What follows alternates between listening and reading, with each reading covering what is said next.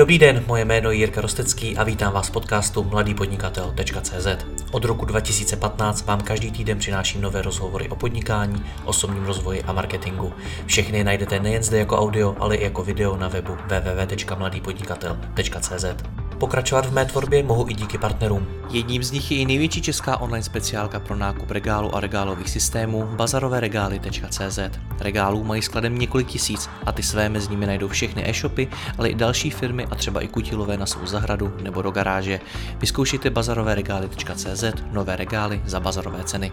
Děkuji vám za váš čas a neváhejte mi napsat na jiry případně na Facebooku. Užijte si poslech.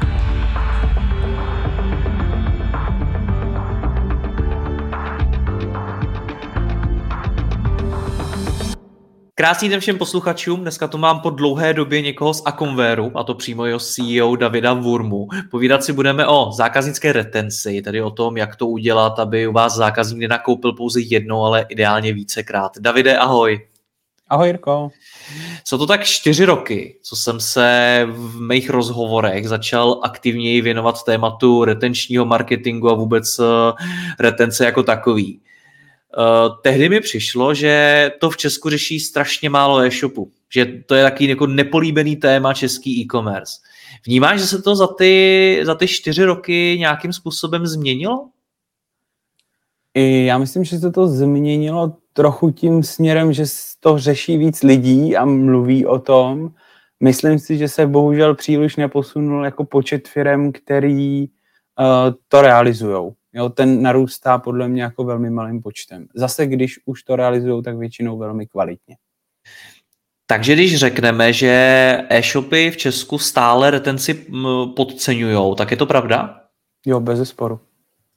Proč to tak je?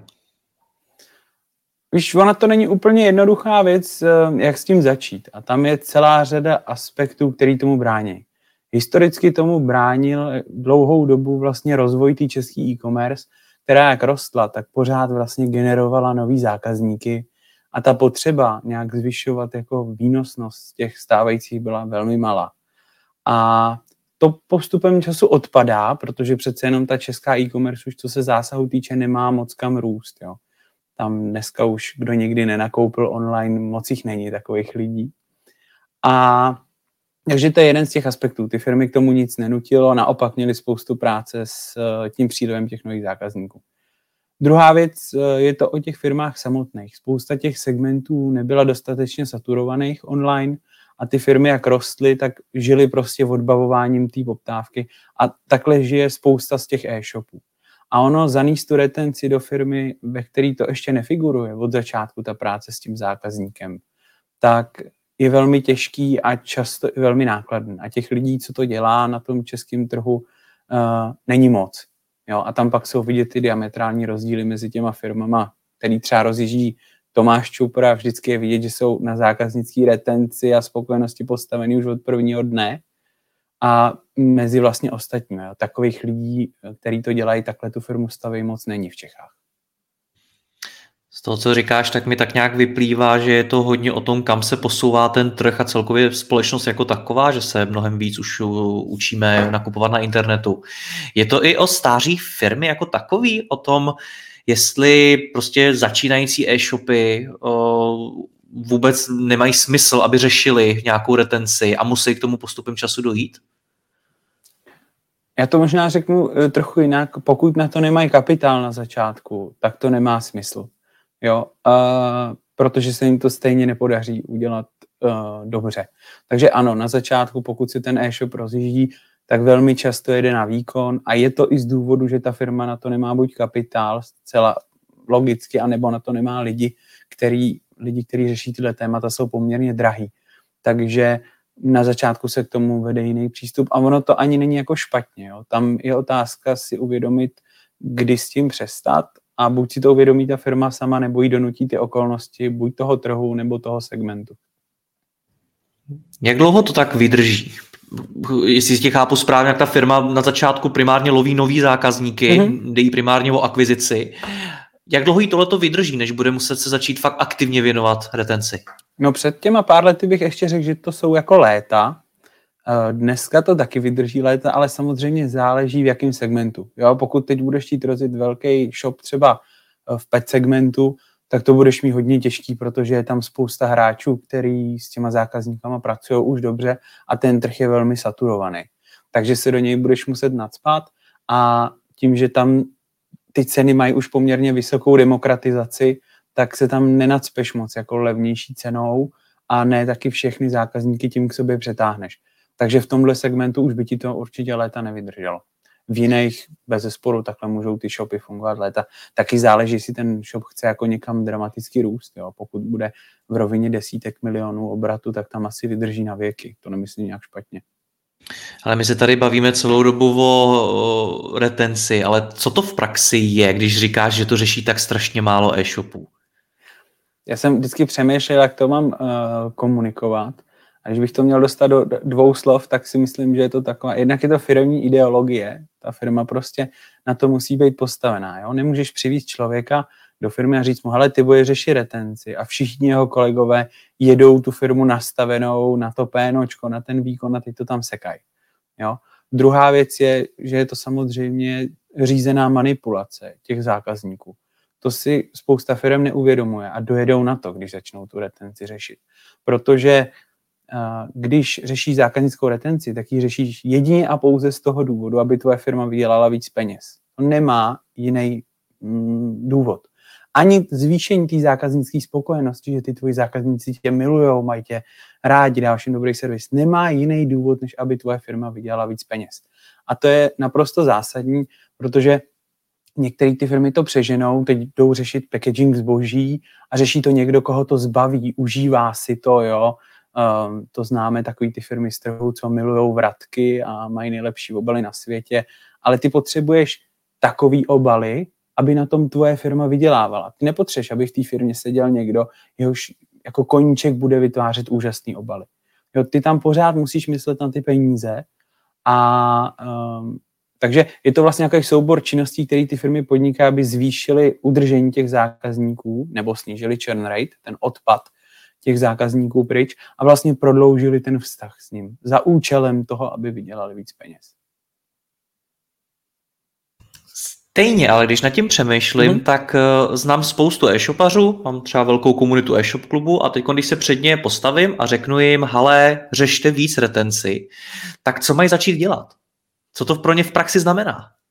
Určitě um, Ono jenom to někomu poradit je fakt těžký téma, jo. takže vždycky je potřeba zjistit, jestli ta firma je na to připravená. Jo, jestli to vedení té firmy ví, co jde dělat, uh, jaká je aktuální finanční situace té firmy, protože samozřejmě to není tak, že když začít řešit retenci, tak můžeš jako pozastavit růst nebo snížit výkonnost. To musí jít dál a během toho to musíš postavit. To je ten mistrovský úkon. A uh, takže tam je jako celý proces v tom, čím začít a kudy se do toho dostat. Jo?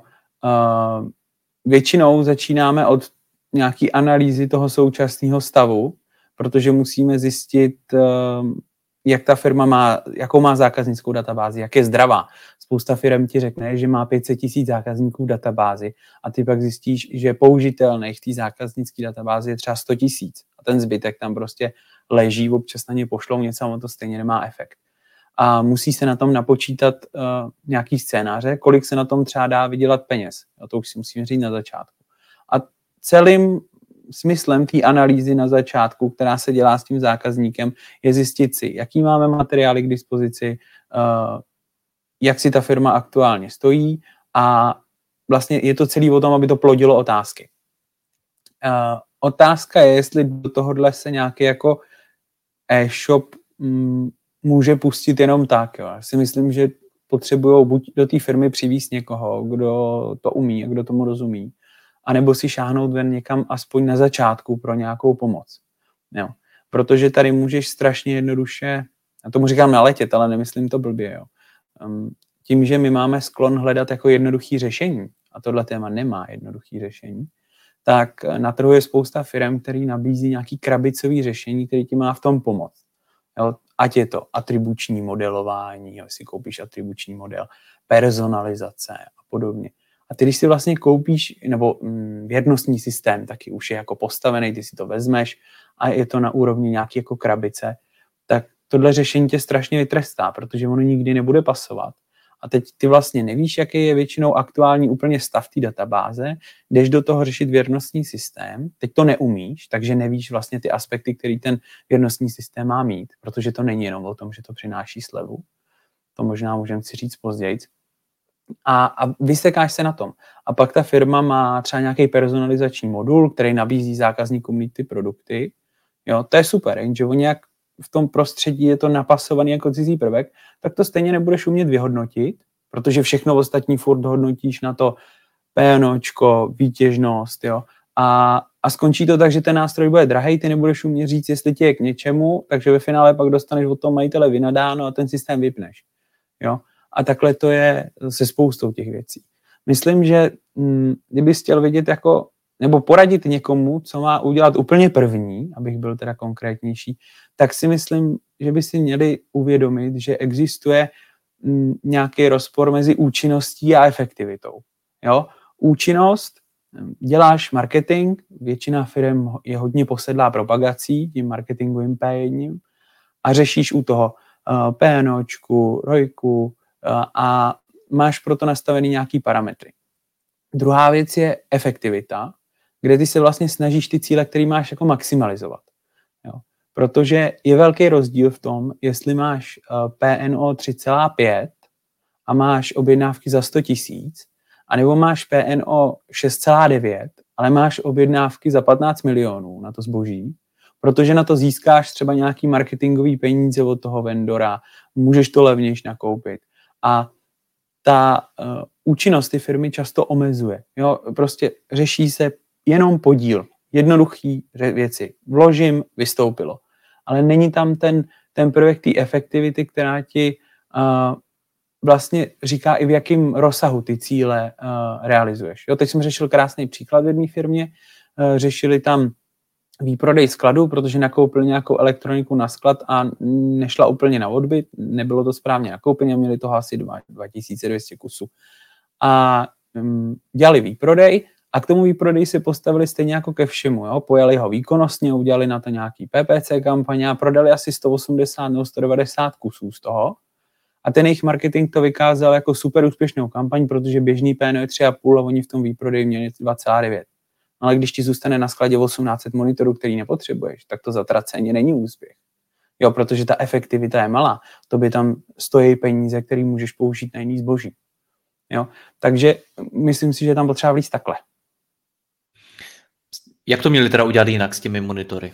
Musíš si uh, říct, co je pro tebe v tu danou chvíli uh, důležitý. Jo? Pokud uh, víš, že ty monitory opravdu nepotřebuješ, že ti zastarávají, víš, že potřebuješ ty peníze, tak si prostě musíš spočítat, jestli je efektivní prodat třeba s 40% slevou, protože se toho zbavíš, uvolníš místo na skladu, který potřebuješ, získáš peníze, které ti chybějí v tom cash flow.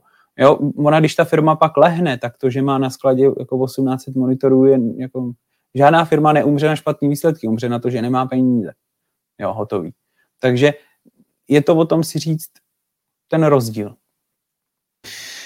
Já když tě poslouchám, tak mi přijde, že je to strašně složitý téma. Je že to složitý téma. Když, eh, já jsem se tě vlastně zeptal na to, jak má e-shop začít řešit retenční marketing, což ve výsledku znamená, jakým způsobem má budovat vztah se svým zákazníkem a motivovat ho třeba k dalším nákupům a tak podobně. A ty mi říkáš, že první je potřeba začít nějakou analýzou a zjistit, jak je ta firma zdravá a podobně. Proč je to takhle složitý? Uh, protože když na tom budeš chtít opravdu postavit, změnit ten retenční, ten přístup na ten retenční, tak tam musíš otočit spoustu uh, věcí té firmě. Ono se to proplítá uh, vším možným a uh, když ta firma k tomu chce přistoupit fakt jako komplexně a do budoucna na tom stavět, tak uh, je potřeba se jako na chvilku nad tím pozastavit a říct si, co a jak dál a jaký je ten aktuální stav, protože ve spoustě firm, když se zeptáš, kolik je aktivní z jejich databáze, zákazníků oni to nevědí. Oni ti jako neodpoví. Jo, přestože ti to přijde jako jednoduchý prvek. Jo. Když se zeptáš, uh, co vlastně má získat ten zákazník s tím nákupem, na čem postavíš ten vztah. Jo, jestli um, budeš někdo, kdo je jako odborný garant a, a technický a ten zákazník ti věří v té technické rovině, nebo jestli budeš prodejce typu fajn kámoš. Jo, tohle, když začneš řešit, tak potřebuješ tu tonalitu mít vyřešenou. A to opět ve spoustě firm jako nefiguruje. Je samozřejmě ještě na začátku potřeba si říct, jestli ta firma do toho chce jít a má na to ten kapitál nějaký, eh, aby postupně na tom začala pracovat. Pokud ne, tak se dá samozřejmě realizovat spousta kroků typu um, v nějakém e-mailovém systému nebo marketingové automatizaci nastavit různý scénáře, u kterých je oskoušený, že z největší pravděpodobností um, jako fungují, ale to není zákaznická retence. Jo, proto v tom spousta těch firm selhává. To je prostě jenom další druh kampaně nebo jednotlivá aktivita. A fajn, jako když si to ta firma přizná na začátku, nejsme ready jít do toho komplexního řešení té zákaznické retence, tak nám pojďte pomoct v tom, ať aspoň začneme postupně zvyšovat výtěžnost naší databáze, udělejte nám nějaký stav, navrhněte nám nějakou komunikaci na ní, tak to jde, ale to není zákaznická retence. Takže pokud nás teď poslouchá nějaký e-shopař a říká si, hele, my retenci řešíme, protože posíláme newslettery našim stávajícím zákazníkům a, a podobně, možná máme i nějaký věrnostní program, něco takového, tak to podle tebe není všechno. To, to není retence. Ne. To určitě není všechno, protože na tom jako na tom, že někomu pošleš e-mail z e-mailového nástroje, když to nemáš zamýšlený, jak to působí jako prvek celý, anebo že získá slevu v tom věrnostním programu, na tom to jako nepostavíš, tu zákaznickou retenci. Jo, to jsou prostě jednotlivé aktivity, které jsou fajn, oni přinesou nějaký peníze navíc, je to taková jako jednotlivost, pak jdeš, uděláš zase nějakou jinou, no a ono za pár let zjistíš, že jsi jako dozrál s tou firmou a že Jo, krásný příklad. Spousta firm posílá opuštěný košík jako uh, e-mailem. To je oblíbená kampaň, to posílají všichni. Protože to uh, přináší další peníze. Když to nastavíš té firmě, tak ano. Je, tak 80% pravděpodobnost, že to bude pravda. Ale uh, ten košík zvyšuje rychlost nákupu a snižuje marži, protože tam většinou dáváš nějakou slevu. No a když to nemáš otestovaný, experimentovaný, no tak se nám běžně stává, že v finále spočítáme, že na tom zákazník prodělává. Jo. Takže tohle tě časem k tomu dožene. Určitě pokud to chce řešit eh, někdo, kdo má jako eh, shop na úrovni jako obratu v desítkách milionů a chce to téma začít řešit, tak není potřeba eh, skočit rovnou do toho obří analýza, sedneme si na databází 50 mendejů, dá se jít do toho přes ty jednotlivosti, ale neříkejme tomu zákaznická retence. Není. Zákaznická retence. Teď, teď, teď, jsme, teď jsme se bavili o tom, že e-shopy posílají nějaký maily. Ale je o tohle ta zákaznická retence, nebo je zákaznická retence právě o tom, aby ten e-shop vůbec nic neposílal a ty zákazníci se svým způsobem vraceli sami? Protože ty si třeba zmínil firmy Tomáše Čupra, tak když třeba vezmeme rohlík, tak eh, to je firma, u který já nakupuju opakovaně a vůbec mi nezáleží na tom, jestli mi pošle nějaký e-mail nebo jestli mi někde vyskočí reklama. Ta firma proto nemusí vlastně pro mě, aby mě přivedla zpátky udělat nic. A zkousneš i to, že je drahá, že jo? Zkousneš i potom ve výsledku spoustu věcí, protože tam třeba máš nějakou hodnotu, hodnotu navíc. O tohle tom to je? Tohle to je ten stav, který by se měla firma snažit vybudovat? Jo, to je totiž vztah. To je vztah, ve kterým ty stoleruješ té firmě spoustu věcí. Stoleruješ jí to, že je třeba drahá, což ano, rohlík je, asi dražší než eh, jiný možnosti nákupu potravin, ale přináší těm zákazníkům i něco jiného, co chtějí. A kdybych měl jako rozdělit krátce, o čem to je, jo, tak ty nechceš až tak navázat vztah s tím zákazníkem, když půjdeme jako fakt do té odborné roviny těch velkých firm. Ty chceš mít vztah s jeho mozkem, jo, když to tak zjednoduším. Protože většinu věcí ty děláš automatizovaně během den. Je to přes, během den, je to přes 90% operací, které uděláš. A samozřejmě tam patří do jisté míry i nákup. Když to zmíním, ty potřebuješ mít nějaký povědomí důkladný o té značce. Ty víš, když si na tom rohlíku objednáš, kdy ti to dovezou, v jaký čas, víš, že se na to CCA můžeš spolehnout, když ne, tak to té firmě odpustíš, protože s tebou dobře komunikuje, nějakou mírou uh, oceňují tvoji výjimečnost, můžeš si tam se dostat třeba do toho rohlík klubu, jo, uh, si zaplatit a uh, mít zase nějaký status, kde máš něco navíc. Někomu to vyhovuje, má to rád. Uh, je tam personalizace obsahu, takže ti to pomáhá uh, v tom nákupu, jo, protože samozřejmě si zrovna nepamatuješ, že uh, si potřeboval máslo. Uh, zbuzuje ta firma rozhodně emoce, jak v té marketingové komunikaci, kterou dělá, mají moc hezkou brandovou komunikaci, tak v tom, že třeba nabízejí nějaký značky s příběhem. Firmy, který jako je to malá firma, má nějaký příběh a emoce jsou to, co si pamatuješ nejdíl. Takže ty potřebuješ několik věcí. Aby ten zákazník v tebe měl důvěru, protože jinak nenakoupí, aby věděl o tom, co ho čeká, jo, protože to, že máš zboží skladem, to je informace na nic. Jako kdy přijde, je důležitá informace. Jo.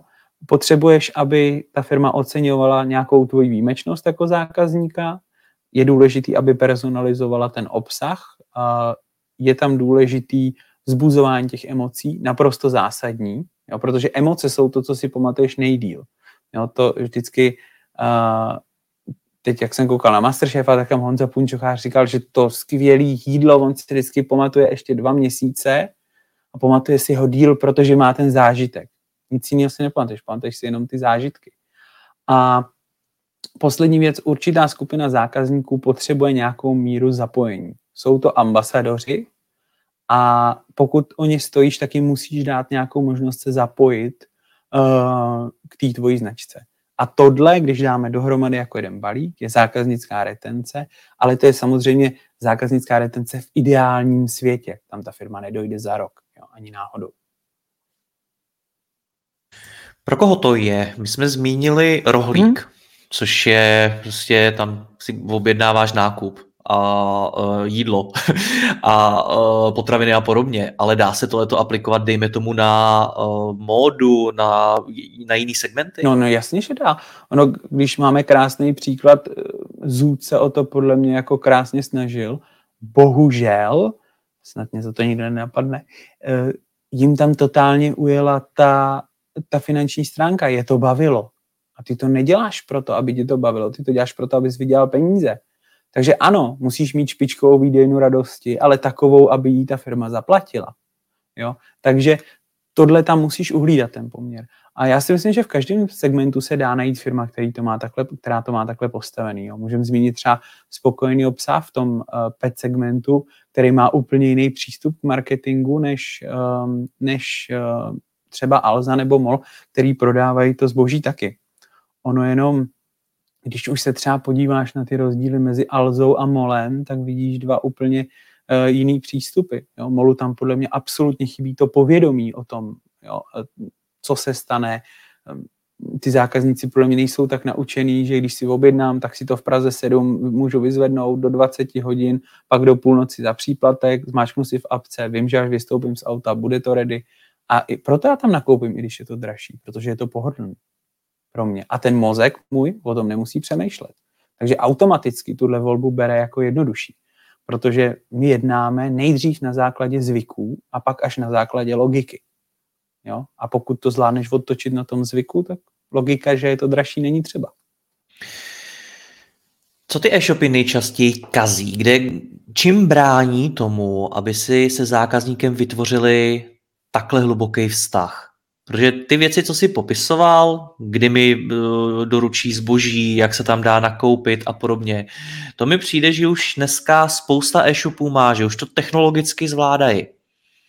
No. Tak kde to kazí? No, já vždycky na začátku, když za náma někdo s tímhle tématem přijde, tak si u něj objednám a mrknu se na tu transakční komunikaci. A tam okamžitě zjistíš, jak na tom ta firma je. Jo? A většinou zjistíš, že velmi špatně. Ono totiž hm, tohle se strašně blbě měří. Jo? Jako jak změříš vztah se zákazníkem. Metrem to nejde a na kila je to taky blbý. Jo? A ehm, takže ono je to prostě o tom, že si musíš uvědomit tu potřebu té změny, nebo ti musí někdo vysvětlit, a nebo tě k ní donutí okolnosti, že už prostě nerosteš, teď přijde ten majitel a říká, proč nerosteš, Fando, minulý rok si rok 50%, tenhle už jenom 30%, no protože Fandovi došli noví zákazníci tak musí vytáhnout někde nějaký starý. A největší problém, co podle mě ty e-shopy střední velikosti, který do toho chtějí skočit, mají, je ten, že jednají, sedí tam většinou nějaký marketáci a ty postupují na základě své zkušenosti jako zákazníka. Takže si řeknou, hele, tyhle v Alze dělají tohle, Mol má tohle a spokojený pes, tam jsem viděl, ty mají pěkný tohle. A jdou koupíš si nějaký jednotlivý řešení, ještě nejlépe od někoho, kdo ti ho nabídne nějaký krabičce, jako my už to máme hotový, tak vám to takhle dáme a bude to jednoduchý. A na tom se ty firmy většinou spálí. A jak se spálíš, tak to pak zase hrozně odkládáš, protože se bojíš, že se spálí znova. Takže já bych se fakt nebál těm středním firmám, který do toho chtějí jít, a aby si jako někomu řekli o pomoc. Většinou to není nic zase extrémně nákladného, ušetří to spoustu peněz, aby jim pomohl do toho správně skočit. A pokud by se chtěl zeptat na ty úplně malé shopy, tak tam bych spíš doporučoval, pokud ta firma na tom není postavená, na té zákaznické retenci a zákaznické zkušenosti, to je to asi to nejdůležitější, tak se vykašlat na nějakou zákaznickou retenci a prostě jít do toho přes ty, uh, přes ty jednotlivé řešení a postupně do toho dorůst. Jo, protože jinak to pro malý e-shop to bude strašně nákladné.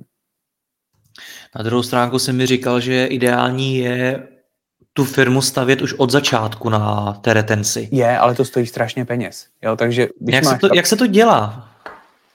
Uh, dělá se to jednoduše. Ty si vlastně, když by přišel někdo a řekl, eh, že to chce takhle udělat a postavit firmu, teď to shodou okolností s jedním klientem řešíme, tak uh, nejdřív si vlastně potřebuješ rozmalovat tu zákaznickou cestu a napsat si k tomu, jaký máš zákazníky. Jo, máš potenciálního zákazníka, prvonakupujícího, opakující zákazník nebo stávající a nějaký ambasador třeba a odpadlý zákazník. A teď jdeš a když děláš každou činnost, teď třeba jdeš a řekneš si, hele, jako první potřebujeme, když někdo nakoupí, musí mu přijít transakční maily. A máš ty skupiny, třeba těch pět skupin, a teď říkáš, dobře, tak když u nás někdo nakoupí poprvé, tak mu pošlem ten, uh, ten transakční mail, potvrdím mu, a pak co? Co pro něj máme dál? Nakoupil poprvé, potřebuje něco speciálního. Jo, u uh, opakujícího se zákazníka nebo stálého zákazníka už zase víš, jo, nakupuje u nás často, asi nás má rád, nebo mu vyhovuje cena, tak ho pojďme nějak jako odměnit nebo motivovat v tom, že je s náma. Jo, a vždycky hledáš, co pro tu skupinu těch zákazníků vlastně jako máš v nabídce. Jo, když to mám fakt jako hodně zjednodušit do těch 30 vteřin. Ty jsi tam použil předtím slovo manipulace. No, to, je, nezní, je. to nezní jako něco hezkého. um, to je otázka, jo. Uh, manipulujeme... No, proč, proč používáš zrovna slovo manipulace? Protože jo. předpokládám, že většina našich posluchačů nebude přemýšlet uh, nad tím, jak zmanipulovat svoje zákazníky. Minimálně to no, takhle nenazve. A to je právě, já to používám z jednoho prostého důvodu, protože ono, když začneš řešit tu zákaznickou retenci, a teď o tom mluvíš, jak ten zákazník musí být spokojený a um, jak si musí dát záležet na tom vztahu, tak občas si ty lidi řeknou, že jsi nějaký sluníčkář, co přijel na babetě tady uh, z Prahy a jde jim poradit a, a rozdáš všechny peníze, co ta firma má. Jo? A, a taky se tím chci vyhnout tomu, že ta firma to pojme tak, že řekne, jo, tak my teď musíme žít našima zákazníkama a musí nás bavit uh, ten packaging a musíme mít super packaging a nejlepší na světě a budeme milovat vratky, protože nám to přinese spoustu jako informací o zákazníkách a tomu se chci vyhnout. Proto tomu říká manipulace a ono to de facto manipulace uh, je, jo. Ty chceš přesvědčit uh, toho zákazníka, že ty si pro něj ten uh, dobrý parťák a že ty s ním jako uh, budeš v tom vztahu fungovat a manipulujeme dneska každý, že jo. Určitě, Jirko, když chceš předběhnout u pokladny v Bila, jak se taky culíš na paní před tebou. To má velký název. Ty jsi zmínil ty transakční e-maily. Mm-hmm. Jak v nich poznáš, že ta firma je na tom z hlediska retence špatně? A jsou nějaký další takovýhle ukazatele, který vidíš na první dobrou? Uh, přemýšlím, jak to to složitý téma nějak ucuknu. U té transakční, uh, transakční komunikace uh, poznáš to stadno, jo. Ty si jako zákazník nakoupíš, tak uh, co chceš vědět? Co bude dál? Jo? Když mi přijde e-mail, vaše objednávka je uskutečněná, díky čau, není tam žádný možnost jako sledování stavu té objednávky, nejsou tam třeba nějaké ikonky, které znázorňují to, že mi dají vědět, až to vyexpedujou, jo, uh, tak to je jeden případ, že je to holý a nerespektuje to tu zákaznickou cestu. Já se na to zboží těším a chci to vědět, kdy to bude, jo. A Korea ještě si třeba vyzvedávám zboží osobně, protože to potřebuji jako hned, jo. Já jsem si byl pro Apple Watch v Alze ve tři ráno.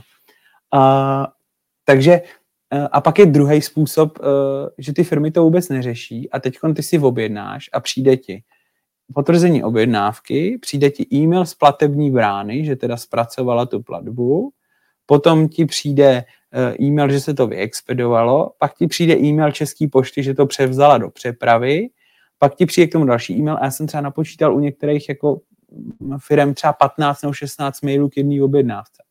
A tam se samozřejmě ztratí Jo, ty chceš, aby toho zákazníka si nějak si začal připravovat na to, že znova nakoupí, anebo si mu pomohl uh, s tím zbožím. Jo, když je to něco sofistikovanějšího, tak uh, se k tomu dají připojit nějaké jako um, uh, věci, které jsou jako návod, ale slouží i pro, já nějakou půdu pro upsell. Jo. A co se týká té tý další situace, uh, výborný je si třeba zavolat na zákaznickou linku, to je vděčný. Jo. Já miluju tu větu, no víte, já jsem tady jenom operátor, říkám, aha, tak pardon, můžu mluvit s ředitelem, a oni vždycky říkají, to nemůžete. A říkám, no a tak když jste jenom operátor. Jo, a um, ono to samozřejmě ujíždí všem firmám. Já jsem teď byl v Alze reklamovat zboží. Já jsem tam, já miluju Alzu. A kupuju skoro jenom tam. A taky se reklamoval ve tři ráno? To ne, to, oni, to právě nejde. Jo, bacha na to.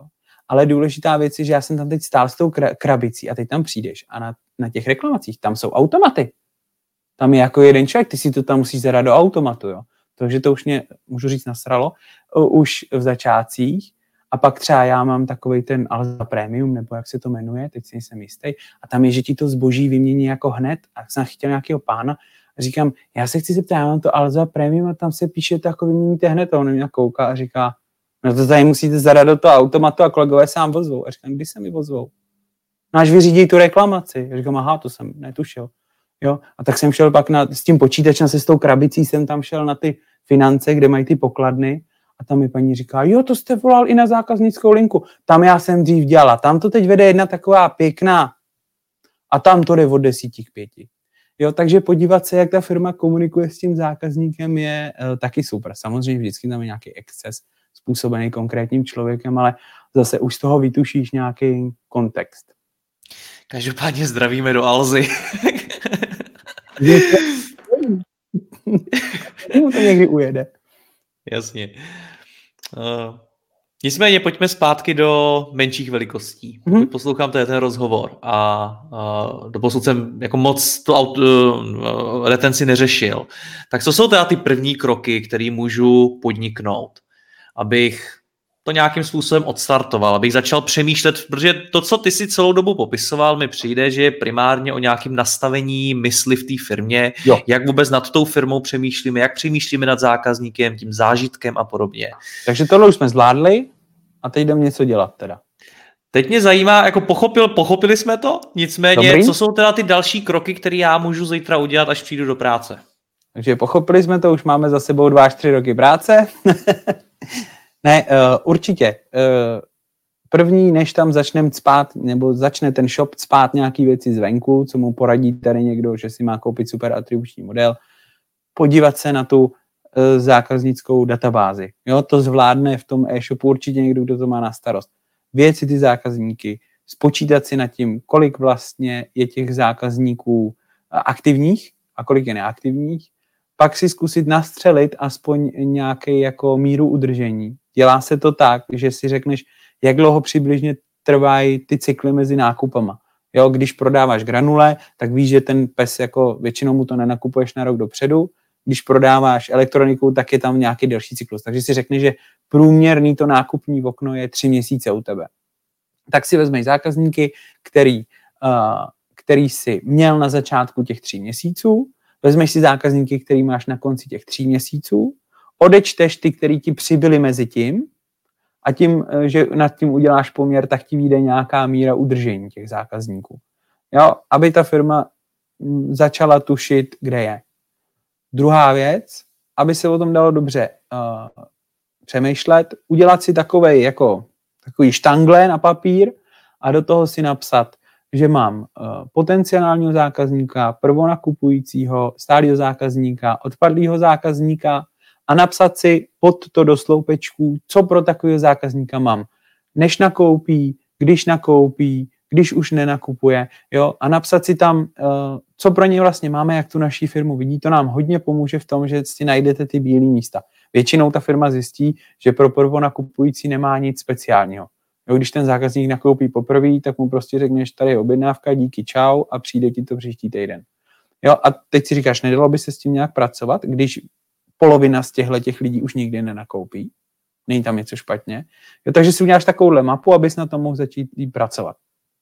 A jako třetí věc, je potřeba pustit se do nějaký segmentace těch zákazníků. Tohle, co jsem zmínil, je úplně ta nejširší, jo, ten potenciální prvonakupující a podobně. Pak je potřeba, um, a to už záleží na tom, jaká je to firma, rozdělit si to do nějakých skupinek těch zákazníků, co spolu mají něco společného. Jo? A protože bez toho se nedá pokračovat. A když už teda si to chceš začít dělat takhle eh, v malém řešit, tak pak začít s experimentováním.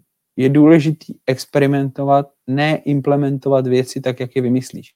Jo, kor u těch středních shopů, když se nějaká věc vymyslí, ty IT kapacity většinou nejsou nafukovací. Takže nedělat to tak, hele, vymysleli jsme nový věrnostní systém, bude to takhle, Franta to tady namaloval do Excelu, tak eh, to naprogramujte, tady se to bude zobrazovat a pak se zjistí, že to nefunguje. Tak se to se předělávat. Udělat nějaký malý experiment, buď s těma zákazníkama nějakou fokusku, ať tě někdo obvolá, zeptá se jich, co by jim vyhovovalo, nebo to um, části zákazníků zapnout jenom tak, že budou dostávat ty informace e-mailem k tomu, nebude to nikde na tom webu.